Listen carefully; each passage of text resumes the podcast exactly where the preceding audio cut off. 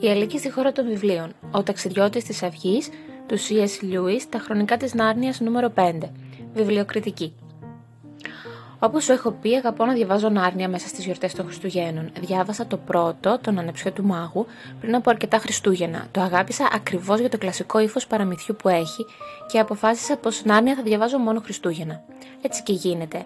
Αν όλα πάνε καλά, διαβάζω Νάρνια τα Χριστούγεννα. Φέτος αποφάσισα πως θα διαβάζω τα πιο παιδικά σε εισαγωγικά βιβλία τα Σαββατοκύριακα έτσι ώστε να μην διακόπτω το διάβασμα του βασικού μου βιβλίου, αλλά και να μην απλώνομαι σε πολλά ανοιχτά μέτωπα.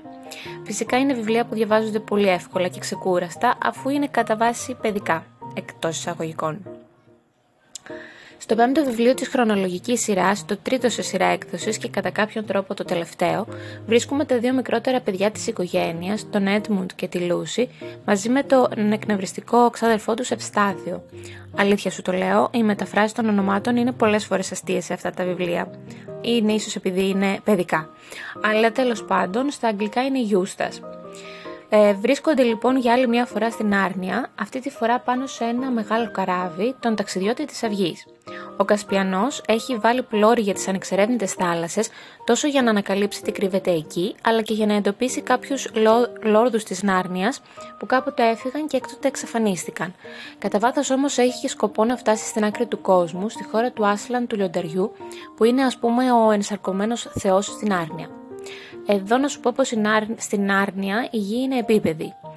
Βέβαια ο Λιούις δεν είναι flat earther, απλά κάνει λίγο πλάκα με το ότι η Άρνια είναι επίπεδη και ο δικός μας κόσμος τρογγυλός που ε, όπως μας φαίνεται μας τώρα αστείο να είναι η γη επίπεδη, έτσι τους φαίνεται και τους Ναρνιανούς αστείο και ακατανόητο να είναι η γη στρογγυλή. Τα βιβλία εκδόθηκαν κάπου το 50 με 56, δεν ξέρω πότε άρχισε να υπάρχει αυτή η τάση με την επίπεδη γη. Σχετικό άσχετο όλο αυτό. Ω βιβλίο έχει πάρα πολλές περιπέτειες, τις κλασικές περιπέτειες που έχουν αυτά τα πιο παλιά παιδικά βιβλία όπως το Χόμπι, αλλά και τα χρονικά των Κρεστόμαση. Το πλοίο ταξιδεύει σε νησιά που το καθένα έχει και κάτι το διαφορετικό. Μια κατάρα, κάποια περίεργα πλάσματα, έναν δράκο, τους κυνηγάνε θαλάσσια τέρατα, τα βάζουν με κάθε λογή σε εχθρούς ορατούς και αόρατους.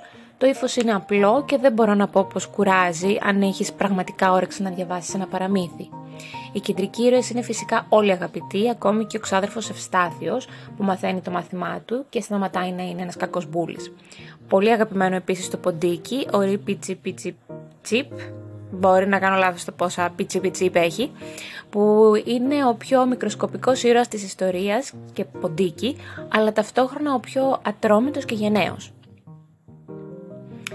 Είναι ένα παραμύθι πολύ αλληγορικό. Εδώ να σου πω αν με γνωρίζεις από τα podcast πως είμαι άνθρωπος που πιστεύει και ακολουθεί το χριστιανισμό και όλα αυτά. Οπότε η Νάρνια που ενδεχομένως να το γνωρίζεις ήδη είναι γενικά μια αλληγορία που έχει πολύ σχέση με το χριστιανισμό καθώς ο συγγραφέας ήταν βαθιά χριστιανός.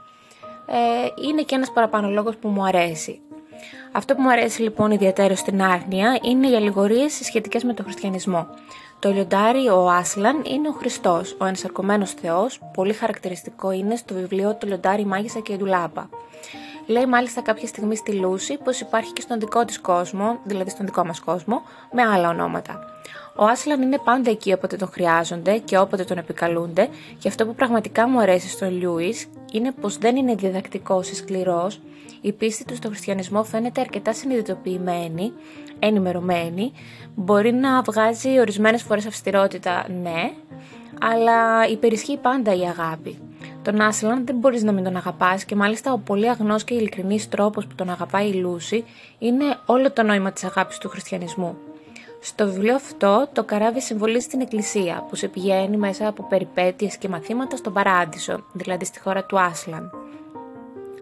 Ως ταξίδι γενικά αφορά τόσο την ελεύθερη βούληση όσο και την εκπλήρωση των γεγραμμένων.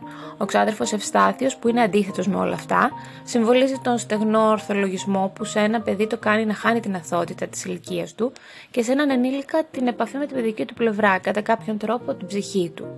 Ο Ευστάθιος έρχεται η στιγμή που μετανοεί, με τη μετάνοια να ομοιώνεται με το να αλλάζει το δέρμα σου και να μπαίνει στο νερό, δηλαδή να βαφτίζεται.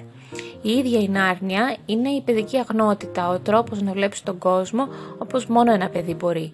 Όμως είναι απαραίτητο σύμφωνα με τον Άσλαν πάντα οι ενήλικες να ζούμε στο δικό μας κόσμο που μας χρειάζεται γιατί είναι πολύ πιο δύσκολος.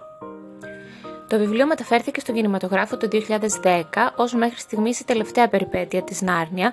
Δεν το θυμάμαι ακριβώς όπως την ταινία, αλλά και την ταινία δεν τη θυμάμαι τόσο καλά. Ο Μπεν Barnes παίζει τον Κασπιανό και η ηθοποιή της πρώτης ταινίας στα παιδιά λίγο πιο μεγάλα φυσικά. Σε γενικές γραμμές δεν πήγε τόσο καλά η ταινία, είναι αυτή που πάντα θυμάσαι λιγότερο από τις τρεις. Ο ηθοποιός, μάλιστα, που παίζει τον Έντμουντ, σταμάτησε την ηθοποιία μετά από αυτήν.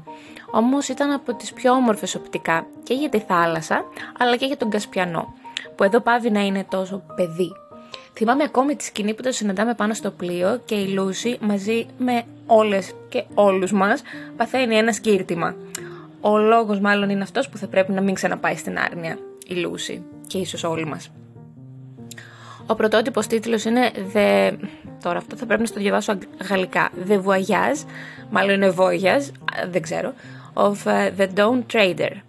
Ο συγγραφέας είναι ο C.S. Lewis. Οι εκδόσεις που κυκλοφορεί παλιότερα ήταν ε, υπό εξάντληση, αλλά τώρα από ό,τι κατάλαβα μάλλον υπάρχουν διαθέσιμα αν θέλεις να τα βρεις τα βιβλία της Νάρνια είναι από τις εκδόσεις Κέδρος. Οι σελίδες του συγκεκριμένου είναι 248 και η περιγραφή από το οπιστόφυλλο.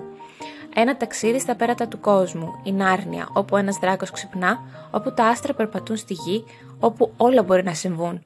Ένας βασιλιάς και μερικοί σύντροφοί του ξεκινούν ένα ταξίδι που θα τους οδηγήσει πέρα από κάθε γνωστή γη. Καθώς πλέουν όλο και πιο μακριά, σε νερά που δεν βρίσκονται σε κανένα χάρτη, ανακαλύπτουν πως η αναζήτησή τους δεν είναι αυτή που φαντάζονταν και πως τα πέρατα του κόσμου είναι μόνο η αρχή.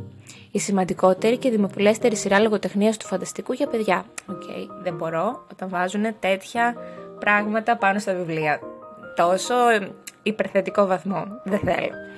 Η σειρά που κυκλοφορεί σε όλες τις γλώσσες του κόσμου και γνωρίζει παγκόσμια επιτυχία από το 1949 όταν πρωτοκυκλοφόρησε. Εσύ έχεις διαβάσει Νάρνια. Ποιος σου αρέσει περισσότερο; Θα σου άρεσε να ζήσεις σε αυτόν τον φανταστικό κόσμο; Σε ευχαριστώ που με άκουσες.